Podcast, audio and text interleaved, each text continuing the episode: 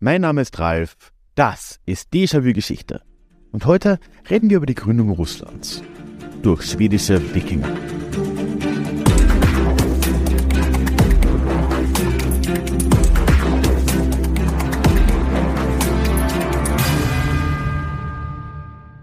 Hallo und schön, dass du heute mit dabei bist. Mein Name ist Ralf, ich bin Historiker und Déjà-vu soll für alle da sein, die sich mit Geschichte beschäftigen wollen, um die Welt von heute besser zu verstehen.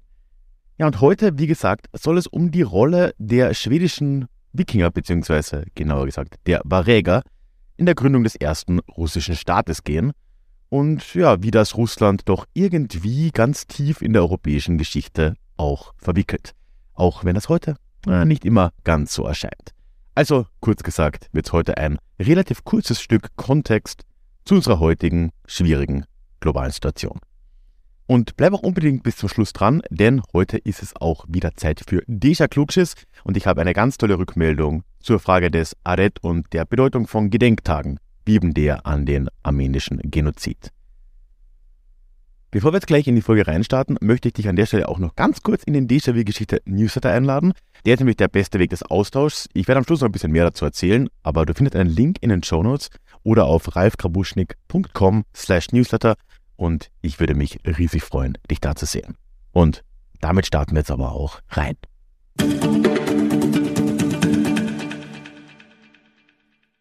Russland und Europa haben derzeit nicht die beste Beziehung. Ich meine, wie auch, wo dieser Staat gerade vollkommen unprovoziert eine Invasion gegen ein anderes europäisches Land gestartet hat. Aber die Sache ist doch noch ein wenig komplexer. Denn eigentlich hatten Russland und Europa ja noch nie eine sonderlich einfache Beziehung. Ich weiß schon. In der Schule, da haben wir ja alle mal gelernt, dass alles bis zum Ural zu Europa gehört. Trotzdem, für mich hat es sich auch vor dem 24. Februar 2022 nicht ganz so angefühlt, als würden die Russen und Russinnen so wirklich dazugehören. Es gibt da einfach ziemlich große Unterschiede bei all den allgemeinen Unterschieden zwischen verschiedenen Teilen Europas. Ne? Immerhin regiert in Russland ja seit gefühlten Ewigkeiten ein gewisser oben ohne durch die Gegend reitender, mit Bären kämpfender Judomeister. Und mal ganz ehrlich, sowas würde es bei uns doch niemals geben. Wir hier in Europa haben zivilisierte, anzugtragende und verantwortungsvolle Politiker. Aber hey, auch in Russland war das natürlich alles mal anders. Weil eigentlich ist ja Russland in seinem Kern sehr tief mit der Geschichte des restlichen Europas verwoben. Und das sogar von Anfang an. Denn Russland wurde ja schließlich auch nicht von irgendwelchen wilden Slawen oder noch viel wilderen asiatischen Steppenvölkern oder sowas errichtet, sondern Russland war anno dazumal eine Gründung der Wikinger. Niemand anderem. Und damit steht das Land in Europa nun ja wirklich nicht alleine da. Hey, it's Ryan Reynolds and I'm here with Keith, co-star of my upcoming film If, only in theaters May 17th. Do you want to tell people the big news? All right, I'll do it. Sign up now and you'll get unlimited for $15 a month in six months of Paramount Plus Essential Plan on us. Mintmobile.com slash switch. Upfront payment of $45 equivalent to $15 per month. Unlimited over 40 gigabytes per month. Face lower speeds. Videos at 480p. Active Mint customers by 531.24 get six months of Paramount Plus Essential Plan. Auto renews after six months. Offer ends May 31st, 2024. Separate Paramount Plus registration required. Terms and conditions apply if rated PG. Und in Anbetracht dessen muss es da doch einige historische Gemeinsamkeiten geben. Und genau diesen möchte ich heute ein wenig auf die Spur gehen. Wenn wir aber über den Einfluss der sogenannten Wikinger, Menschen aus Skandinavien, auf die Geschichte und auf die Staatenwelt Europas reden, dann kann man ganz allgemein, bevor es überhaupt jetzt so um Russland oder irgendwas gehen soll, schon mal feststellen, dass ja auch diese Wikinger heute einen einigermaßen ungerechtfertigt fragwürdigen Ruf genießen. Was verbindet man mit Wikingern? Ne? Hornhelme, unangemessen hohen Metkonsum, ein gewisser Hang zur Gewalt. All das jetzt keine allzu positiven Attribute, wenn auch viele davon zugegebenermaßen auffallend russisch wirken mögen. Auf der anderen Seite gibt es aber auch eine gewisse kulturelle Bewunderung für die alten Wikinger. Ob das jetzt nun in irgendwelchen Metal-Bands der Fall ist, die dann drüber singen, oder auch in Kinderserien. Ne? Leute meiner Generation erinnern sich ja wahrscheinlich noch an Vicky und die starken Männer. So oder so, ob es jetzt ein eher negatives oder verklärend schönes Bild ist, über die realen Wikinger und ihre zivilisatorischen Einflüsse auf ganz Europa wird allgemein doch recht wenig gesprochen. Und das ist dann schon auffallend, ne? weil die historischen Wikinger, wenn wir das Wort jetzt da benutzen wollen, ich weiß, müsste man differenzieren, aber du weißt, was ich meine, ne? Germanen aus dem Norden Europas, die waren ja viel mehr als die oft so dargestellten plündernden, vergewaltigenden Scharen aus dem Norden. Sie und dann in Erweiterung auch ihr Gesellschaftssystem war ja direkt an vielen Staatsgründungen in Europa beteiligt. Natürlich in Skandinavien, aber nicht zuletzt auch in England und bis runter nach Sizilien. Und ja, in den Osten eben auch im ersten Vorläufer Russlands, der Ukraine und von Belarus, nämlich im Staat der Kiewer Rus. Und gerade dort ist es ja heute ziemlich unbekannt, dass Menschen aus Skandinavien überhaupt irgendetwas mit der Region oder einer Staatsgründung zu tun hatten. Und deswegen kommen wir jetzt mal zum Punkt dieser Folge und fragen uns, wie kamen denn diese Wikinger nun überhaupt nach Russland?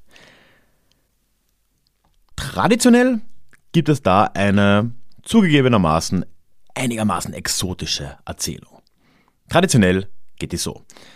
Im 9. Jahrhundert wandern die Herrscher von slawischen und wohl auch finnischen Stämmen aus dem Gebiet des heutigen Russlands in Richtung Westen, um sich dort aus freien Stücken in Schweden den Varegern zu unterwerfen. Sie haben nämlich einfach eingesehen, dass sie selbst unfähig waren, sich zu regieren und fragten jetzt dort den Wikingerfürsten Rurik, ob der nicht stattdessen über sie herrschen wollte. Ähm, ja, das ist sogar im Kontext mittelalterlicher Legenden eine ziemlich merkwürdige Geschichte, aber doch ist sie, wie gesagt, relativ traditionell und wurde vom Kiewer Mönch Nestor in seiner einigermaßen berühmten Nestor-Chronik aufgeschrieben, wenn auch 250 Jahre nach den angeblichen Ereignissen. Und auch wenn das jetzt durchaus ein gewisser traditioneller Gründungsmythos für Russland auch ist, wird dich natürlich nicht überraschend zu hören, dass man bei Chronisten wie Nestor vorsichtig sein sollte, weil die Chancen stehen da meist nicht ganz so schlecht, dass sich im 12. Jahrhundert einfach irgendein einsamer und unglücklicher Mönch ein wenig wichtig machen wollte. Aber um jetzt von der Legende in die mehr oder weniger nachvollziehbare, wenn, wenn auch nicht ganz bestätigte Geschichte überzugehen, dann sind Kontakte dieses Ruriks zu den Stämmen im späteren Russland und der Ukraine schon vorhanden gewesen. Also die hat Nestor ja nicht einfach erfunden. Allerdings kamen die Wikinger oder in dem Fall eben genauer gesagt die Vareger aus dem heutigen Schweden wahrscheinlich auf dem viel offensichtlicheren und traditionelleren und dadurch auch langweiligeren Weg nach Russland, nämlich durch Handel, Krieg oder eine Mischung aus beiden. Und in unserem Fall, im Fall vom späteren Russland, war das wahrscheinlich sogar in erster Linie der Handel. Ist auch irgendwie blöd, ne? Das passt gar nicht so zu unserem Bild der Wikinger. Aber, naja, Ab dem frühen 9. Jahrhundert waren die Vareger auf jeden Fall in Russland aktiv und soweit wir das nachvollziehen können, in erster Linie als Handelstreibende. Und sie machten sich da vor allem in der Gegend um den Ladoga-See, das ist östlich des heutigen St. Petersburg. Wenn du auf die Karte schaust, dann ist er quasi im Westen von St. Petersburg ist die Ostsee und dann auf der anderen Seite ist dieses Gewässer, der Ladoga-See. Von dort haben sie sich dann ausgebreitet, ein wenig weiter in den Süden, nach Novgorod, das ist das heutige Veliki Novgorod. Nicht zu verwechseln mit Nizhny Novgorod, viel weiter im Osten, was irgendwie zehnmal so groß ist heute. Aber damals war das das Novgorod. Und generell passt das ja alles jetzt erstmal ziemlich gut in die Zeit, muss man sagen. Immerhin Verschiedene Wikingergruppen waren ja schon in halb Europa zu finden. Ne? Andere Trupps, jetzt eben nicht die Vareger und der Rurik, sondern eben andere, oft aus Norwegen, die sind ja in dieser Zeit ins Frankenreich, nach Irland, nach England gezogen. Überall sind sie aufgetaucht. Nirgends haben sie eine Einladung benötigt. Und so auch hier im Osten nicht. Das ganze Unterfangen war, wenn man es jetzt ganz strategisch und ein bisschen kalt betrachten will, für die Vareger auch nicht ganz unlogisch. Ne? Im Osten gab es ja auch was zu holen, wie auch im Westen, und obendrein konnte man sich auf den doch sehr großen Flüssen in der Region, vor allem auf der Wolga und dem Dnieper, ja schon einigermaßen gut auch voranbewegen. Vor allem mit kleinen Booten, was ja gerade die Vareger relativ gut kannten. Was dazu kommt, ist, dass im Osten im Vergleich zum Westen auch die politische und wirtschaftliche Konkurrenz ziemlich überschaubar war.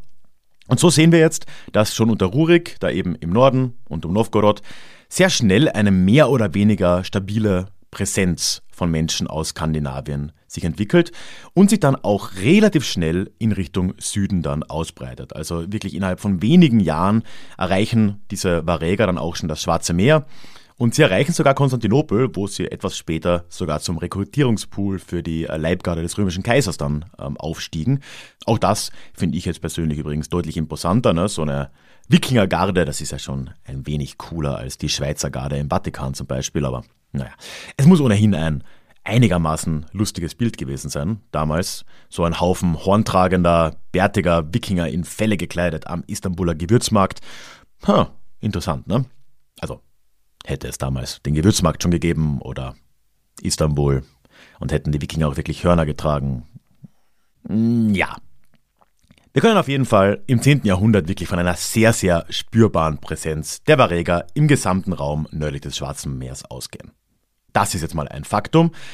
Und wir können auch davon ausgehen, dass diese Präsenz hier schon vor der Jahrtausendwende nicht reine Handelsstützpunkte waren. Das heißt, die Menschen dort sind nicht notwendigerweise regelmäßig zurück nach Skandinavien gereist, sondern sind auch über Winter vor Ort schon geblieben. Hey, it's Ryan Reynolds and I'm here with Keith, co-star of my upcoming film If, only in theaters May 17th. Do you want to tell people the big news? All right, I'll do it. Sign up now and you'll get unlimited for $15 a month in six months of Paramount Plus Essential Plan on us. Mintmobile.com slash switch. Upfront payment of $45 equivalent to $15 per month. Unlimited over 40 gigabytes per month. Face lower speeds. Videos at 480p. Active Mint customers by 531.24 get six months of Paramount Plus Essential Plan. Auto renews after six months. Offer ends May 31st, 2024. Separate Paramount Plus registration required. Terms and conditions apply if rated PG.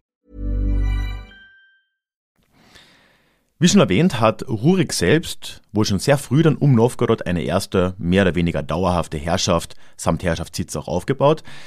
Und dann weiter südlich hat schon sein direkter Nachfolger Helgi dann den ersten Staat dort ausgerufen, nämlich hat er sich zum Großfürsten von Kiew ernannt. Und das ist jetzt der Moment, wo der erste, ja in Anführungszeichen russische Staat, beziehungsweise ein Staat, auf den sich sowohl Russland, die Ukraine wie auch Belarus historisch zurückbeziehen, gestartet hat, nämlich der Staat der Kiewer Rus. Übrigens noch eine kleine Randnotiz, ein kleiner Exkurs. Sogar das Wort Rus, was wir jetzt ja in Russland natürlich auch immer noch haben ne, und was damals verwendet wurde, kommt von den Varegern selbst. Und es ist nicht ganz sicher, aber wahrscheinlich dürfte das Wort eine Abwandlung des alten finnischen Begriffs Ruotsi sein oder Ruotsi. Bin mir da nicht sicher. Und dieses Wort haben die finnischen Stämme verwendet, um über ihre schwedischen Nachbarn zu reden. Also eigentlich heißt Rus so viel wie Schwede und man könnte Russland eigentlich auch mit Schwedland übersetzen. Aber das hört ein oben ohne durch die Gegend reitender, mit Bären kämpfender Judomeister da hinten wahrscheinlich auch nicht allzu gerne.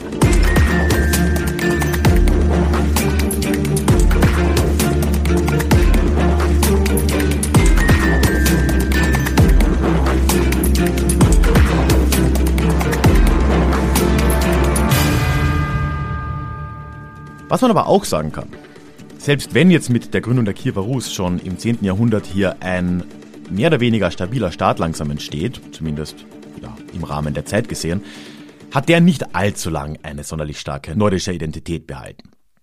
Rurik und auch noch sein Nachfolger Helgi, die waren zwar schon noch stark auch ja, nordisch geprägt, man könnte sagen, waren waschechte Wikinger, aber Fast alle EinwohnerInnen ihres Staates waren ja SlawischsprecherInnen und ja, damals war man auch noch nicht so ganz unflexibel wie heute. Ne? Helgi, eben hier der Zweite, der in Kiew sich zum Großfürsten ernennt, der fand das alles überhaupt nicht schlimm. Er hat sich wohl einfach auch gefreut, wie leicht er eigentlich alles ging mit seiner Herrschaft und hat sich dann als Zeichen seiner Akkulturierung und seiner Freundschaft mit den Völkern, die er da ja regiert hat, dann auch einfach umbenannt, hieß dann irgendwann nicht mehr Helgi, sondern Oleg und Oleg ist ja heute gerade in der Ukraine noch immer ein sehr häufiger Name. Ne? Ich schätze, habe das nicht überprüft, aber ich glaube, es ist Alexander. Naja, es war alles ein bisschen leichter auf jeden Fall. Vor der Zeit des Nationalismus. Im späten 10. Jahrhundert tritt dann dieses Reich auch zum orthodoxen Christentum über unter Olegs Nachfolger Wladimir. Da siehst du mal, wie slawisch die Wikinger Rus da in Wirklichkeit schon waren zu der Zeit. Und wir haben jetzt dann um die Jahrtausendwende herum, also mit der Kiewer Rus, einen slawisch dominierten Staat mit einer orthodoxen Religion und bald kommt dann auch damit die kyrillische Schrift etc. Das heißt, hier sind eigentlich sehr viele der kulturellen Grundlagen, die die gesamten ostslawischen Staaten ja ausmachen, schon vorhanden. Der Übertritt zum Christentum war natürlich dabei weniger religiös bedingt wie überall sonst, sondern eher praktisch. Ne? Da ging es vor allem auch um eine Annäherung an Byzanz. Und das ist ja auch tatsächlich gelungen. Ne? Also für einerseits militärische Hilfe und eben die Konvertierung Wladimirs wurde dem die Schwester des byzantinischen Kaisers zur Frau angeboten. Und die zwei Reiche nähern sich da tatsächlich an. Und wenn wir jetzt da so um die Jahrtausendwende in diese Gegend schauen, sehen wir jetzt eben dieses Reich der Kiewer in einer ersten richtigen Hochphase, parallel zu einer eigentlich letzten Blütephase von Byzanz. Allzu lange würde aber das für beide nicht halten, weil, naja, wie es da so ist in der Gegend. Ne? Im Osten sind schon seit Jahrhunderten ja immer wieder asiatische Reitervölker da eingefallen und denen konnte man weder in der Rus noch in Byzanz, noch weiter westlich, wenn wir ganz ehrlich sind, übermäßig viel entgegensetzen. Obendrein ist die Kiewer Rus dann auch intern zersplittert nachdem es immer wieder zu Erbteilungen gekommen ist. Und das finale Ende für diesen Staat ist dann im 13. Jahrhundert erreicht, also nach gut 300 Jahren, als dann Genghis Khan auch noch anklopfte und diesen Staat endgültig in den Untergang schickte. Aber die Rurikiden, also das Herrschergeschlecht, das sich auf den Rurik zurückbezieht, konnte sich trotzdem in den Kleinfürstentümern, die dann unter mongolischer Herrschaft ja weiter bestehen konnten oder sich auch neu etablierten, immer noch halten und nicht zuletzt auch im weit entfernten Moskau wuchs dann unter den Rurikiden und unter der Herrschaft der Mongolen, zumindest ursprünglich noch, langsam eine neue Macht heran. Und ja, in Moskau würden die Rurikiden auch noch bis 1598, musst du dir vorstellen, den Zahn stellen. So betrachtet ist jetzt rein in der Staatsgeschichte und in der Herrschergeschichte im heutigen Russland die Zeit der zumindest von Wikinger abstammenden, somit deutlich länger als eigentlich überall sonst in Europa, mit Ausnahme jetzt Skandinavien selbst. Weil immerhin blieben die Rurikiden hier ja, wenn wir ein bisschen großzügig sind, 700 Jahre an der Macht, was eine ziemlich lange Zeit ist und deutlich mehr, als das zum Beispiel in England der Fall war oder auch im Frankenreich, Normandie, all diese Orte. Ne? Gleichzeitig sagt das aber natürlich nichts aus über die weitere Entwicklung Russlands, dann auch danach oder auch unter den Rurikiden. Ne? Eine Herleitung von Skandinavien heißt jetzt nicht, dass es da noch besondere Nähe gegeben hätte.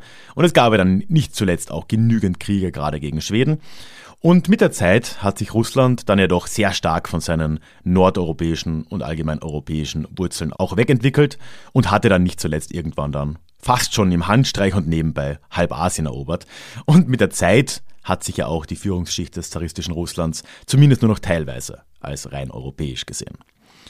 Also irgendwie und das ist jetzt eine ziemlich traurige Erkenntnis für mich, wo ich diesen Podcast seit fünf Jahren mache, scheint die Geschichte ab und zu wirklich überhaupt keine Spuren zu hinterlassen. Ne? Da redet die ganze Zeit davon, dass hier wunderbar irgendwelche Wikinger aus Europa nach Russland kamen und dass ja alles eine Kontinuität hat und dann sage ich, na eigentlich gar nicht. Na, aber, aber zumindest zumindest gibt es ja einige stolze Wikinger-Traditionen, die Russland ja trotzdem äh, bis zum heutigen Tag fortführt. Ne? Äh, zum Beispiel fällt man ja in Russland immer noch gern über Nacht in Nachbarländer ein, um ein bisschen zu plündern. Und ja, Geschichten, die man da aus der Ukraine oder auch aus Georgien zum Beispiel hört, die sind gar nicht so unterschiedlich wie die von Wikingeropfern vor tausend Jahren. Puh. Na, gerade nochmal gerettet. Die Geschichte hinterlässt ja doch Spuren und ich muss diesen Podcast nicht einstellen. Schön.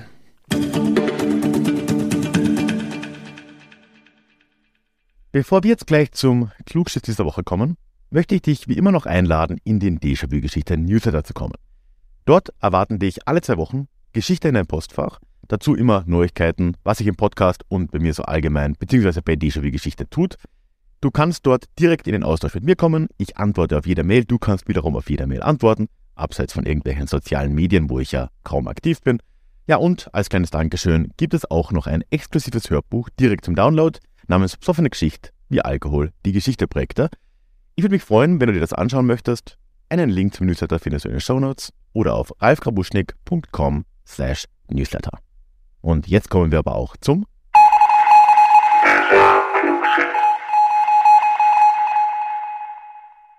In der Frage letztes Mal, als es um den Genozid an den Armeniern und Armenierinnen ging, habe ich einmal in den Raum gestellt, wie wichtig ihr eigentlich findet, dass Gedenktage sind wie eben der am 24. April für den Aret. Und da gab es erstens eine wirklich extrem angeregte Diskussion im Club Discord, also im Discord-Kanal, im Forum des Déjà-vu Clubs. Das war wirklich großartig zu sehen. Kann ich hier in der Länge aber nicht wiedergeben, beziehungsweise ist es ja auch nicht per se öffentlich. Aber ich möchte doch eine Rückmeldung mit dir teilen. Die kam nämlich von Yvonne. Sie ist auch im Club, hat mir das aber per E-Mail geschickt. Und ich finde, da sind einige ganz, ganz wichtige Themen mit dabei. Yvonne schreibt, Zitat. Tatsächlich habe ich bereits vor einigen Jahren mehrere Artikel über den Völkermord an den ArmenierInnen gelesen. Vermutlich war es der 100. Jahrestag, denn es fiel mir leicht, Literatur zu finden. Als Termin hatte ich das früher schon ad hoc parat, als ich also den Folgentitel las, wusste ich, worum es ging. Ich finde Gedenk- und Thementage sehr wichtig. Der Philosoph George Santayana sagte, wer seine Geschichte vergisst, ist dazu verdammt, sie zu wiederholen. Und das können wir nur, wenn wir regelmäßig daran erinnert werden. Deshalb sollten Gedenktage in unserem Alltag präsenter sein. Dazu braucht es keine Programmänderung. Denn wenn Welttag des Butterbrots ist oder Star Wars Tag, bekommt man das auch irgendwie mit, dank der Medien. Am 24. April ist Tag gegen Tierversuche und ich vermute, hoffentlich irre ich mich, dass sich das dieses Jahr eher in den Radiomeldungen finden wird als der Jahrestag des Völkermords. Jetzt ist der Tag gegen Tierversuche sicherlich relevanter als der Tag des Pinguins, der am 25. April begangen wird, aber auch der wird sicher an der einen oder anderen Stelle genannt werden. Meiner Meinung nach sollte nicht nur in den Medien, sondern auch in den Schulen auf Gedenktage in größerem Ausmaß Augenmerk gelegt werden. Bereits im Kindergarten sagen die Kleinen ja im Morgenkreis, heute ist Freitag der 21. April 2023, also Frühling, es ist neblig. Warum kann er nicht in der Unter- oder Mittelstufe noch dazukommen, heute ist Gedenktag an die Opfer des Völkermords an den ArmenierInnen? Oder heute wird der Opfer der Chemiewaffen gedacht? Ja, vielen Dank, Yvonne. Wichtige Fragen ich äh, habe mir das ja ehrlich gesagt gar nicht so bis zum Ende durchgedacht, wie ich selber dazu stehe zu den Gedenktagen, weil ich irgendwie finde, bei mir kommen sie irgendwie nie so ganz an oder sehr, sehr selten. Ne? Du hast ja zum Beispiel gerade Radio erwähnt, also ich, ich höre kein Radio, ich lese jetzt auch keine gedruckten Zeitungen, ne? also nur Online-News, ich bin nicht aus sozialen Medien. An mir gehen irgendwie viele dieser Gedenktage vorbei. Aber ich glaube, vieles von dem, was du sagst, ja, das klingt für mich jetzt einfach sehr richtig und äh, sehr relevant. Ne? Was die Medien angeht, aber ja durchaus eben auch äh, Bildung. Und ja, ich glaube auch nicht, dass es zu viel verlangt ist. Also man kann gerade wichtige Gedenktage durchaus auch ja, auf sich hinweisen, durchaus auch in den Vordergrund stellen. Und ich schätze mal gerade sowas wie diese Radiosendungen, die brauchen ja sowieso Content, sonst würden sie nicht über irgendwelche Pinguintage reden. Und da gibt es dann noch irgendwie sinnvollere Themen und wichtigere Themen, auf die man in der Form auch hinweisen kann. Ne? Also vielen Dank, Yvonne, ja, und ich habe auch diese Woche natürlich für dich, für euch wieder eine Frage mit dabei. Ich war in der heutigen Folge zur Kiewer Rus ja doch einigermaßen polemisch unterwegs und habe recht regelmäßig die Frage gestellt, ob Russland denn nicht so wirklich zu Europa gehört. Was auch immer das genau heißen soll, ne? aber naja, sei es drum. Und jetzt würde mich da einfach mal, so wie es bei mir auch war, eure Bauchmeinung interessieren. Wie seht ihr das jetzt? So ganz, ganz unkritisch, so aus dem Bauch heraus gesagt. Ist Russland für euch denn Teil Europas? Und ja, wenn ja, warum? Wenn nein, warum? Nicht zu viel nachdenken, ich würde mich da wirklich über eine Bauchmeinung interessieren. Und ja, schreib mir da gerne eine E-Mail an die hallo at ralfgrabuschnik.com oder melde dich alternativ auf Instagram bei mir. Da bin ich als Déjà-vu Geschichte unterwegs. Und ja, bei Teilnahme bist du wie immer hier mit der Namensnennung deines Vornamens einverstanden. Damit sind wir am Ende dieser Folge angekommen. Danke, dass du bis zum Schluss mit dabei warst. Werbefrei und so einiges mehr gibt es diese Folgen übrigens im Club. Einen Link dazu findest du immer in den Shownotes. Und lass mir ein Abo da, egal wo du diese Folge hörst. Dann hören wir uns schon in zwei Wochen wieder in unserem nächsten Déjà-vu. Ich freue mich drauf. Planning for your next trip? Elevate your travel style with Quince. Quince has all the jet setting essentials you'll want for your next getaway, like European linen, premium luggage options, buttery soft Italian leather bags, and so much more and is all priced at 50 to 80% less than similar brands. Plus, Quince only works with factories that use safe and ethical manufacturing practices. Pack your bags with high-quality essentials you'll be wearing for vacations to come with Quince. Go to quince.com/pack for free shipping and 365-day returns.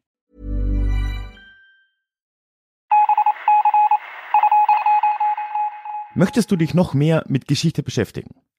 Dann werde doch Teil der Community und hol dir deine persönliche Dosis Geschichte regelmäßig ins Postfach. Mit dem Déjà-vu Geschichte Newsletter. Dort erwarten dich abwechslungsreiche Geschichte-Häppchen, zweimal im Monat direkt in dein E-Mail-Postfach, Austausch mit mir, ich kann dich erreichen, du kannst mir direkt antworten und ich melde mich auch garantiert wieder zurück. Und als Dankeschön das exklusive Hörbuch Psoffene Geschichte, wie Alkohol die Geschichte prägte. Direkt zum Download nach deiner Anmeldung. Alle weiteren Infos zum Newsletter findest du verlinkt in den Show Notes oder auf ralfgrabuschnick.com slash newsletter. Ich würde mich sehr freuen, dich dort begrüßen zu können.